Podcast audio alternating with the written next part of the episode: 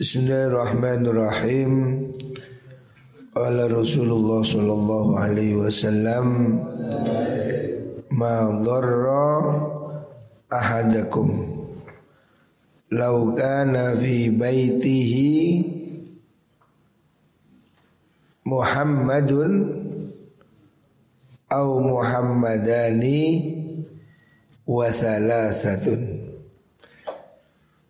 Madhara orang bahaya nih Ahadakum ing salah suci sira kabeh. Laukana lamun ono iku fi baitihi ing dalem omai ahad. Sopo Muhammadun? Aran Muhammad siji Maksudnya anak yang diberi nama Muhammad satu Wa Muhammad danilan Muhammad luru Wasalah satu dan telu Artinya nama Muhammad itu baik ya. Di antara nama yang baik kalau punya anak Muhammad atau Ahmad tabarruk dengan nama Rasulullah Shallallahu Alaihi Wasallam. Kanjeng Nabi namanya Muhammad kita beri nama anak Muhammad satu dua tiga tidak apa-apa. Muhammad siapa? Ya. Jadi tidak apa-apa kalau di rumahmu berkumpul tiga Muhammad. Ya. Tidak masalah namanya Muhammad semua. Situ Muhammad Sohir, situ Muhammad Kabir. Nah. Rawahu Ibnu Sa'id an Utsman al-Umari. Selanjutnya kala Rasulullah sallallahu alaihi wasallam ma azumat nikmatullah ma azumat ora agung apa nikmatullahi nikmati Allah. Ala abdin ing atase kawula illa staddat angin dadi abot alaihi ingatasi abad apa muknatun nasi biayai menungso ragate menungso. Artinya orang ini semakin banyak mendapat nikmat. Dia harus semakin peduli pada orang lain. Ini keseimbangan Siapa yang menerima banyak Dia harus mengeluarkan banyak. Seperti wong ambe anil. Ambe anil nyedoti ake Metune yo ake Ini keseimbangan. Artinya orang yang mengambil nikmat Allah dalam jumlah besar Orang-orang yang oleh Allah diberikan kekayaan Seharusnya dia mengeluarkan juga dalam jumlah yang besar Artinya dia harus ikut menanggung beban manusia. Dalam arti dia harus mau berbagi ya. Faman mengkote samani wong iku lam yahtamil ora gelem nanggung sapa man. Tilkal mu'nata ing mengkono ongkos. Biayanya tadi kalau dia tidak mau berbagi tidak mau me lakukan kebaikan pada orang lain fakot arodo mongko teman-teman minto akan akan bahasa Jawa. Jawa bahasa saiki mengajukan diri mengajukan tilkan nikmata ing mengkono nikmat lizawali maring ilang. Nikmat kalau tidak disyukuri akan hilang lah mensyukuri nikmat rezeki itu dengan cara berbagi. Jadi wong suki-suki itu ibadahnya yo sodako. Ojo wong suki ibadahnya poso. Iku ibadahnya wong larat. Nah, wong suki-suki berbagilah dengan yang lain. Semakin kamu mau berbagi, insya Allah rezekimu semakin bertambah. Semakin kamu pelit Rezekimu juga akan semakin sedikit. Arwahu Ibnu Abi Dunya dan Sayyidah Aisyah. Selanjutnya kala Rasulullah sallallahu alaihi wasallam ma alimallahu min abdin nadamatan ala dzambin illa ghafara lahu qabla an yastaghfirahu.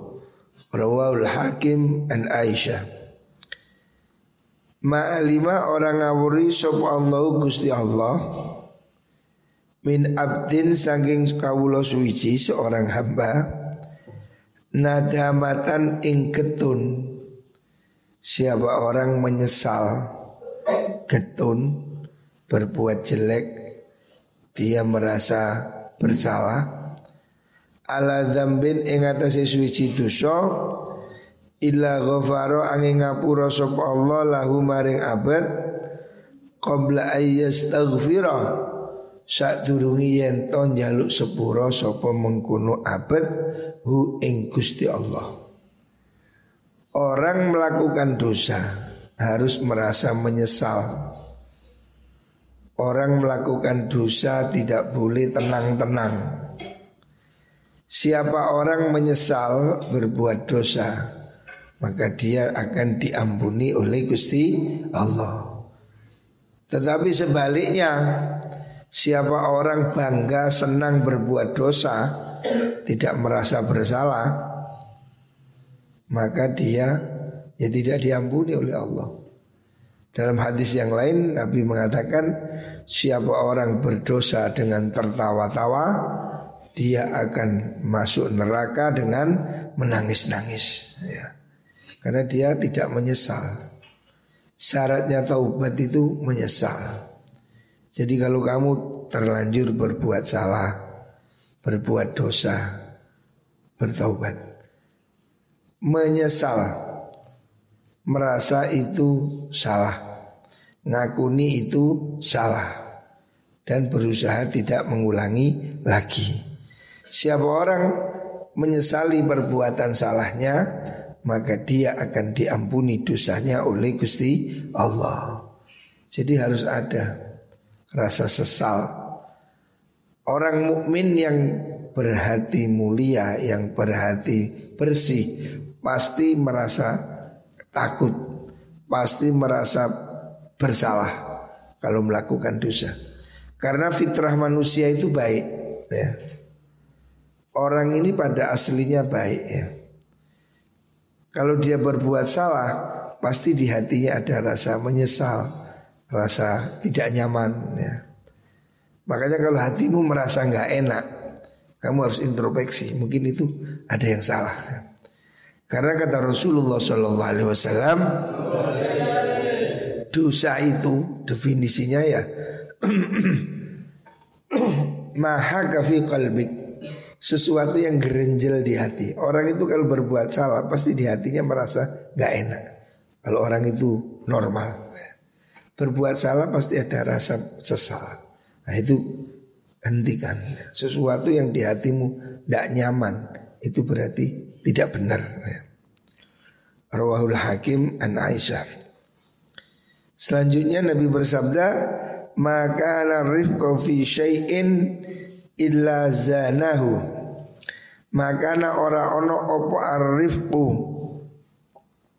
alon-alon tenang, kalem. Fi syai'in ing dalam suwici-wici iku illa zana. Angin mais-maisi opo rifkun u ing.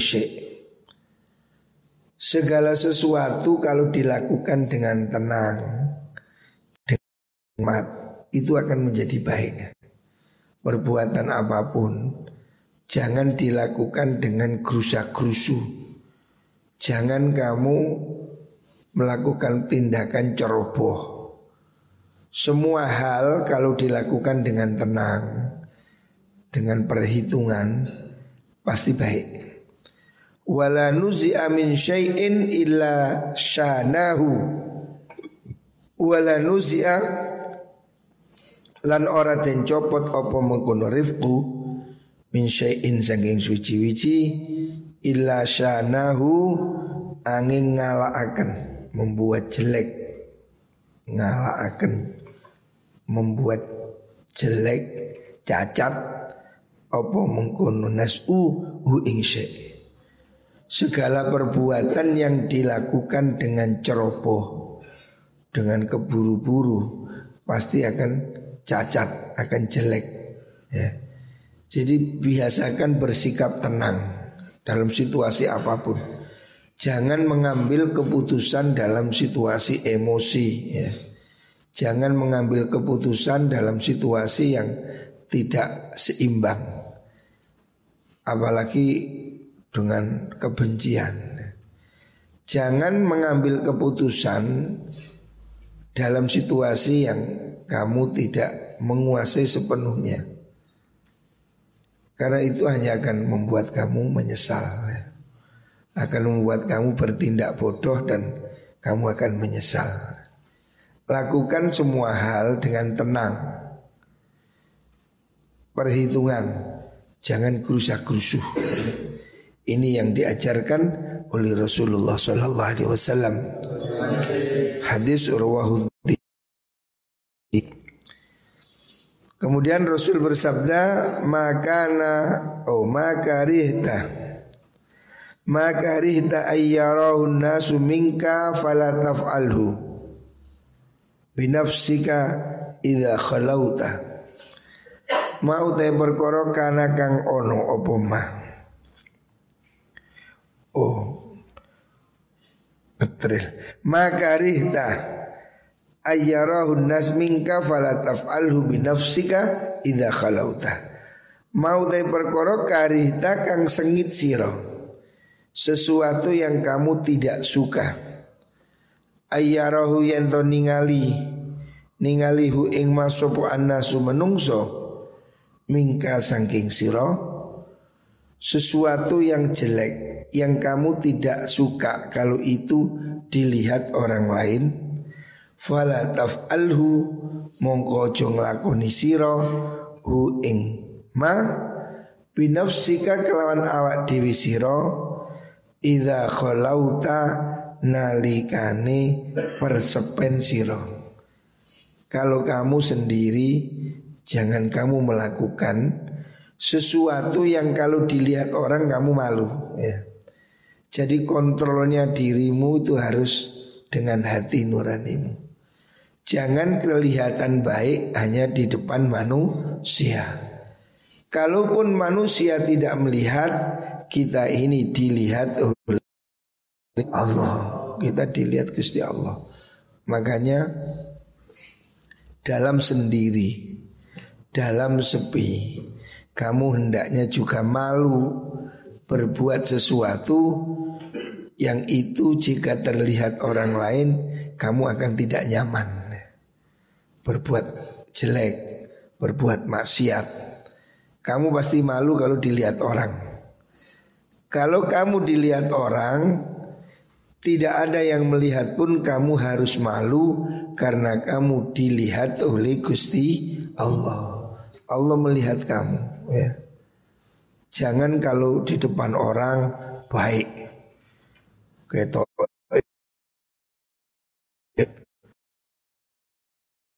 ngisin-ngisini entek-entek ya. Jangan hanya baik di depan manusia. Jadilah kamu baik di depan Gusti Allah. Hadis rawahu Ibnu Hibban an Usama bin Syarik. Selanjutnya Nabi bersabda, "Mali walid dunya. Ma ana fid dunya illa karakibin istadhalla tahta syajarah." Ma min oh, mali ora ono ikuli kedua ingsun. Ma utai opo ikuli kedua ingsun ngaten. Ma utai opo iku li kedue ingsun walid dunya lan kedue dunyo. Artinya saya ini apalah Saya ini apalah terhadap dunia ini Artinya saya tidak merasa penting untuk bersaing dalam kontestasi dunia.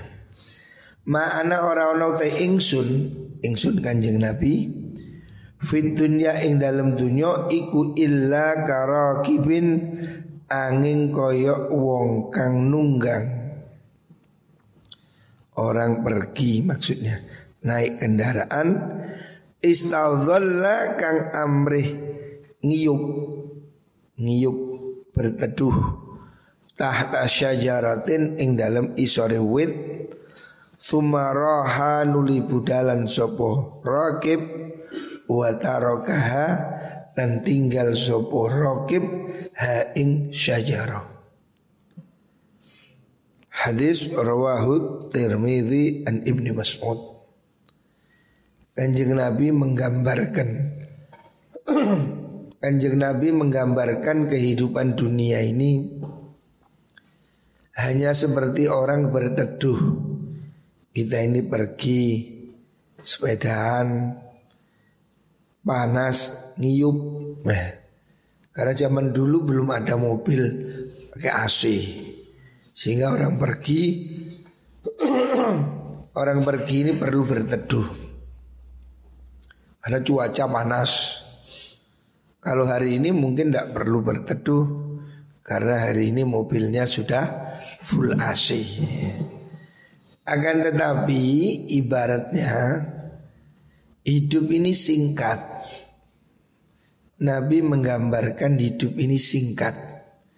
Hanya seperti orang musafir duduk sebentar berteduh terus saiki ngopi mampir ngopi Surabaya berhenti di rest area ngopi duduk sebentar baru kemudian pergi. Kita ini hanya berhenti sebentar untuk pergi. Makanya jangan kerasan-kerasan di dunia. Nabi menggambarkan kita ini sedang perjalanan.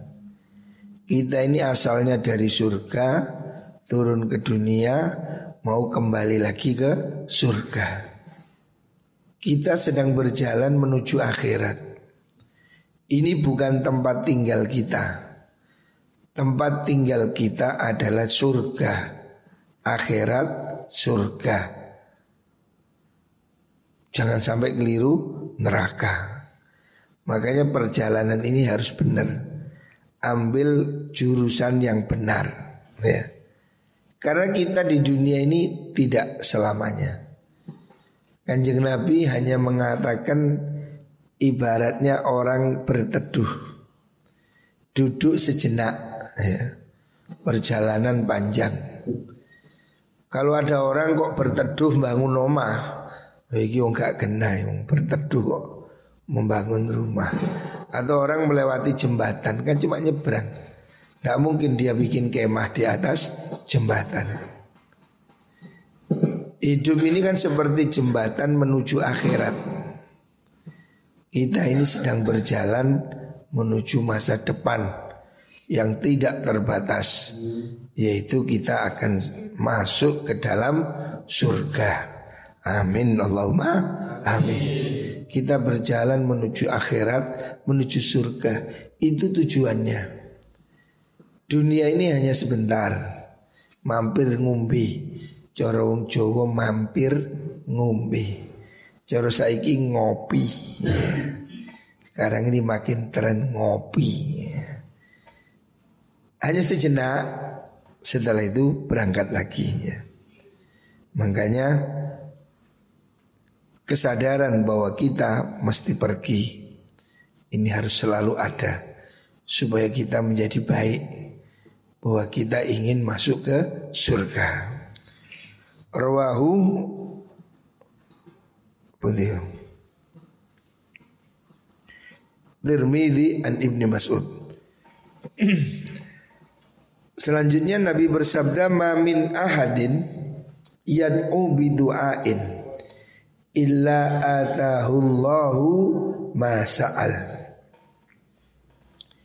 ma min abdin ora ono saking kawula Yatu kang dungo sopo abad Sopo ahad niku Widu'ain kelawan dungo Illa atahu angin paring Hu ing ahad sopo Allah Gusti Allah Ma ing perkoro saala kang jaluk sopo ahad Siapa pun yang minta pada Allah pilihannya pasti dia diberi. Pilihan pertama. Tidak ada doa yang sia-sia. Kalau kamu mohon pada Allah, Allah menjamin pasti diberi. Allah menyatakan ud'uni astajib lakum. Mintalah, pasti saya beri. Cuma diberinya dalam bentuk apa? Itu terserah Gusti Allah. Waktunya kapan terserah Gusti Allah. Pasti Allah beri cepat atau lambat. Au kaffa utawa nyegah sapa Allah andu saking man minasui saking pengolo dari kejelekan. Mislahu kang madani mengkono atau mungkin diberi oleh Allah dalam bentuk lain ya. Dia tidak diberi Allah yang diminta Tapi dia oleh Allah diselamatkan dari apa yang seharga dengan itu. Umpamanya orang ini minta rezeki 100 juta. Oleh Allah diganti Tidak diberi 100 juta tapi diberi keselamatan. Mestinya dia ini ketabrak sepur Gak situ Tabrak sepur kan Tidak cukup satu juta. Tangannya cuklek, sikile cuklek. Biayanya kan lebih dari 100 juta. Jadi Allah pasti memberi. Cuma bentuknya bisa jadi beda ya. Ada anak kecil minta rujak. Pedes oleh ibunya tidak diberi. Diganti dengan coklat. Nah Coklat ini mungkin harganya juga sama dan ini pasti lebih baik. Ya.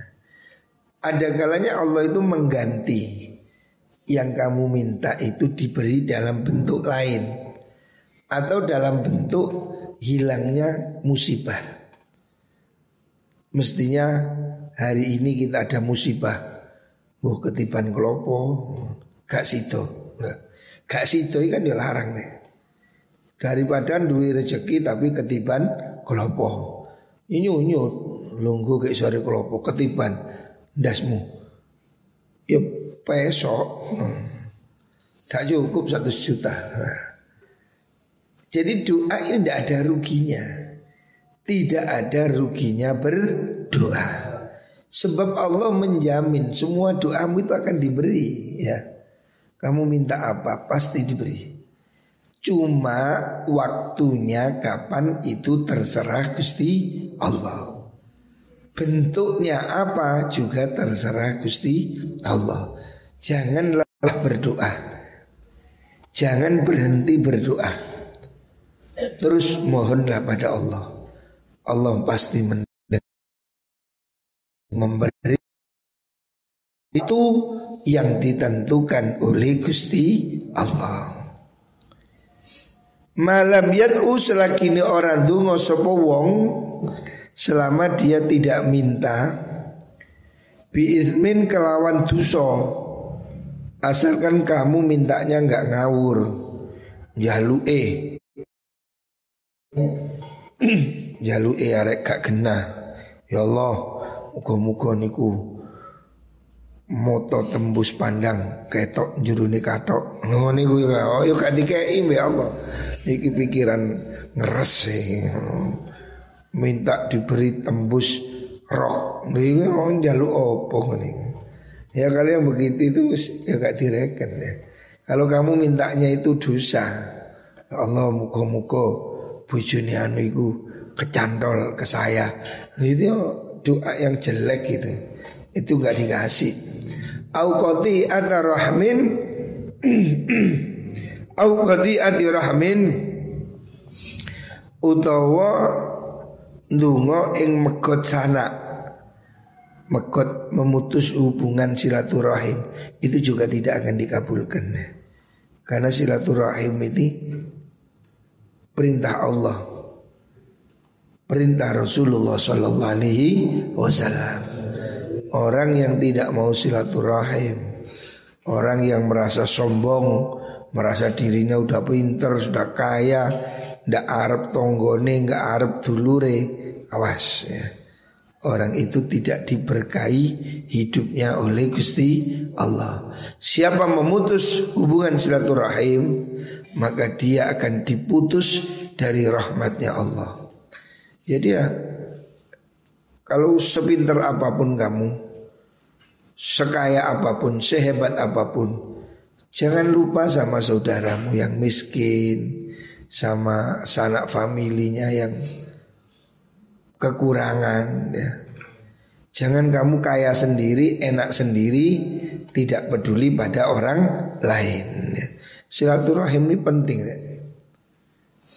Ini yang disebut Rasulullah Shallallahu Alaihi Wasallam bisa menambah umur, bisa menambah rezeki. Tidak harus menunggu hari raya. Ya walaupun tidak hari raya, kapan kita bisa ketemu mampir saudara yang jauh datangi itu bagus ya. Apalagi yang sudah tidak pernah datang yang miskin datangi ya. Silaturahim akan menambah berkah. Rawahu Ahmad. Hadis riwayat Imam Ahmad.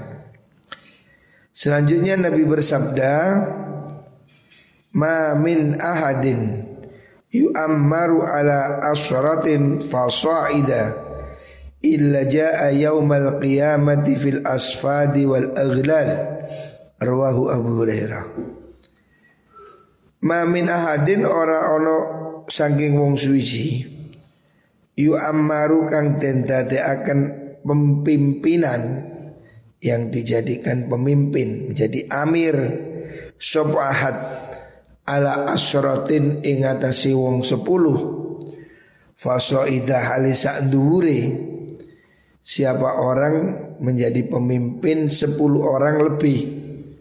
Ya pemimpin mulai kecil lah ketua kamar ketua RT RW ketua apa pun ya semua ketua-ketua semua orang yang diberi kesempatan memimpin orang lain Sepuluh ke atas Itu harus tanggung jawab.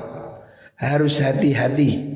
Ketua KUD Kepala sekolah Kepala ini itu ya. Semua orang yang dijadikan Allah sebagai pimpinan Membawai orang lain hendaknya dia berhati-hati. Hendaknya dia amanah. Karena apa? Illa ja'a iku angin teko sapa ahad yaumal kiamat ing dalam dino kiamat fil asfadi ing dalam piro-piro bondo. Bondo itu ikatan. Jadi dia akan datang di pengadilan Allah dalam keadaan di rantai, di belenggu wal aswadi lan piro-piro belenggu. Artinya orang yang memikul tanggung jawab pada orang lain itu seperti orang yang dirantai. Dia akan dibebaskan di depan pengadilan Allah kalau dia jujur, dia amanah, dia betul. Tapi kalau dia ini bohong, menipu, menindas, ya dia tidak bisa lari dari pengadilannya Gusti Allah. Dia yang hari ini semena-mena berkuasa, ya mungkin hari ini dia bisa selamat dari hukuman manusia. Tapi dia tidak akan pernah lari dari hukumannya Gusti Allah. Allah pasti akan mengadili mereka. Ya. Makanya sing hati-hati. Siapa pun yang ditakdir menjadi pemimpin harus menjalankan amanah. Jangan menipu, jangan menzolimi orang lain. Muka-muka kita diselamatkan oleh Allah Subhanahu wa taala.